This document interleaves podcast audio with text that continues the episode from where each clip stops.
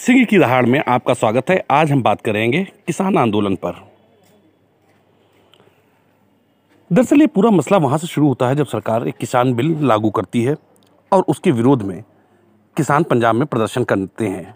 और ये प्रदर्शन कुछ महीनों तक चलता है, लेकिन सरकार इस पर जब ज़्यादा ध्यान नहीं देती है तो ये लोग एक निर्णय लेते हैं कि अब दिल्ली चलकर प्रदर्शन करना होगा। और इन किसानों की मांग सिर्फ़ इतनी सी थी कि जो एमएसपी की बात की जा रही है, उसको लिखित दिया जाए। और साथ ही में न्यूनतम समर्थन मूल्य की जो बात की जा रही है, उससे नीचे की अगर खरीद हो तो उसके लिए सजा का प्रावधान किया जाए। किसानों का ये डर निर्मूल भी नहीं है। दरअसल, बिल के मुताबिक अगर आड़ती किसानों का कहना है कि अगर बिल के मुताबिक ही बात की जाए, अगर ये आड़ती है और ये मंडियाँ बंद कर दी जाती हैं, और कल की तारीख में और नए नए प्लेयर्स आते हैं, वो लोग खरीद खरीद करते हैं वो मान लीजिए अभी सरकार भी खरीद कर रही है, उसके बाद कुछ सालों बाद ऐसा होता है कि जब मंडियाँ वंडियाँ सारी एक तरीके से बंद हो जाएँ और पूरा पूरा इन लोगों को ऐसा ना हो कि पूरी तरीके से बाज़ार का सामना करना पड़े और बाज़ार इनकी फ़सल का मूल्य तय करने लगे। तो ऐसी स्थिति में तो बहुत संकट हो जाएगी और फिर बाज़ार का जो मनमाना स्वरूप होगा, उसी पर ही हम पूरी तरह निर्भर रह जाएँगे और हमारे पास में कोई विकल्प नहीं होगा। किसानों की मांगों को पूरी तरीके से गलत भी नहीं ठहराया जा सकता। लेकिन सवाल ये उठा है किसान आंदोलन अचानक ये संदेह के घेरों में क्यों आ जाता है, क्यों लोगों के निशाने पर आ जाता है, इसमें ऐसी क्या वजह होती है कि लोग इस पूरे आंदोलन को ही संदेह की दृष्टि से देखने लगते हैं?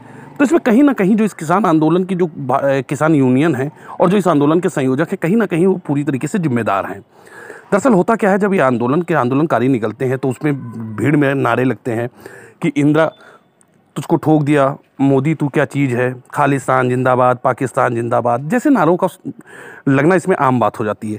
और बस यहीं से सारा आंदोलन विवादों के घेरे में आ जाता है। यही नहीं जब कहीं पुलिस ने इनको रोकने की कोशिश की तो वहाँ पे पथरावबाजी की भी घटना हुई और ऐसा भी विजुअल्स में साफ़ देखा गया कि किसानों ने पुलिस के ऊपर ट्रैक्टर भी चढ़ाने की कोशिश की।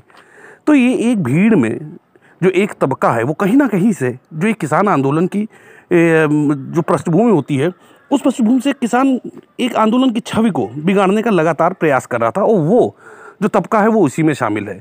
वो आंदोलन तो किसानों का है लेकिन उनके एजेंडे अपने कुछ दूसरे हैं। आपको शाहीन बाग याद होगा। ठीक उसी तरीके से आपको याद मैं याद दिला देते हैं कि जो ये किसान आंदोलन है, इनको गृह मंत्री की तरफ़ से कहा गया कि बुराड़ी के मैदान आपको दिया जाता है। आप वहाँ प्रदर्शन कीजिए और फिर निश्चित तारीख को तीन दिसंबर को हम आपको वार्ता के लिए बुलाते हैं। आइए वार्ता कीजिए और बातचीत के सारे रास्ते खुले हुए हैं। लेकिन किसान जाने से मना कर देते हैं और जो भी सड़कें दिल्ली जा रही हैं, उन पर कब्जा कर कर बैठ जाते हैं। याद होगा शाहीन बाग में भी इसी तरीके से किया गया। इसके अलावा जो इस आंदोलन में सबसे बड़ी बात है, वही चेहरे दिखाई दे रहे हैं जो हमेशा भारत में कोई भी घटना होती है और वहाँ पे दिखाई देते हैं और हमेशा वो न्यूशंस वैल्यू क्रिएट करते हुए पाए जाते हैं। वही जे का टुकड़े टुकड़े गैंग इन किसानों के बीच में ढपली बजाता हुआ नज़र आ रहा है।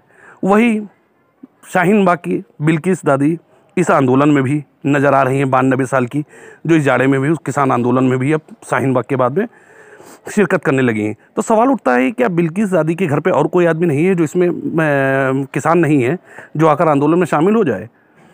इसके अलावा कुछ चेहरे, आपने देखा होगा शाहीन बाग में सरदार लंगर बनाते हुए नज़र आ रहे थे, शाहीन बाग के प्रदर्शनकारियों के लिए। तो यहाँ पे है कि मुस्लिम भाई बनाते हुए नज़र आ रहे हैं। और ये सब वो चेहरे हैं, ध्यान रखिएगा, ये सब वो चेहरे हैं जो आपको शाहीन बाग में बड़े आसानी से दिखते थे। इसके अलावा आपने देखा होगा कि चंद्रशेखर रावण इसमें अपना समर्थन देने किसानों को पहुँच गए। और चंद्रशेखर रावण चाहे आप दिल्ली के दंगे की फरवरी में हुए दिल्ली के दंगों में हुआ देख लीजिए हाथरस में देख लीजिए। चंद्रशेखर रावण की उपस्थिति ही उस जगह पर होती है जहाँ पे कहीं ना कहीं आर, माहौल अराजक बनाना होता है। इनकी उपस्थिति वहाँ जहाँ पर होती है वहाँ पर मामला जो होता है बनता हुआ बिगड़ जाता है। आपको याद होगा कि हाथरस हाथरस में आपको याद होगा किस तरीके से दलित बनाम ठाकुर करने की कोशिश की गई थी। और अगर प्रशासन सूझबूझ से उस लड़की का दाह संस्कार ना करवा देता।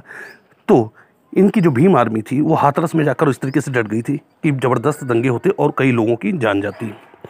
अब ऐसे में इनका क्या काम? चंद्रशेखर रावण जैसे लोगों का। ममता बनर्जी भी बेचारे समर्थन दे ही रही हैं।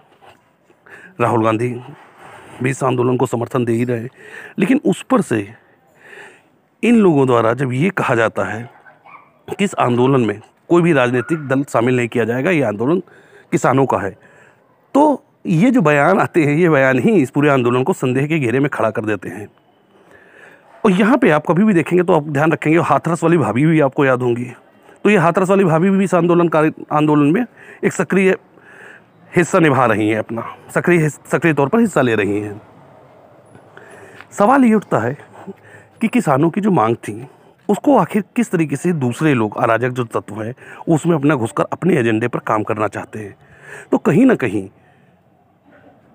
अगर ये कहा जाए कि विशुद्ध रूप से किसान आंदोलन नहीं है तो ये भी किसानों के साथ अन्याय होगा। ये किसान आंदोलन ही है, इसमें भारी तादाद में किसान शामिल हैं। लेकिन ये कुछ चेहरे जो जहाँ पर जाते हैं और जो पूरे माहौल को बिगाड़ कर रख देते हैं, उनके आ जाने की वजह से इस आंदोलन पर प्रश्न चिन्ह लगने लगा है।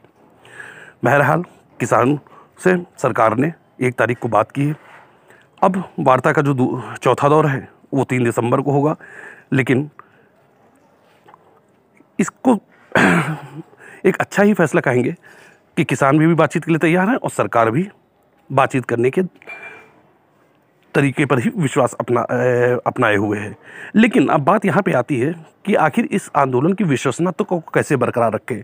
तो इसके लिए कहीं ना कहीं जो किसान यूनियन है या जो आयोजक हैं, संयोजक हैं, उन्हें ध्यान देना होगा और इस आंदोलन को अगर सफल बनाना है तो कहीं ना कहीं जो ऐसे चेहरे हैं, जो इस पूरे आंदोलन में आकर सिर्फ़ अपने एजेंडे को सेट करना चाहते हैं, उनको इस आंदोलन से दूर करना होगा।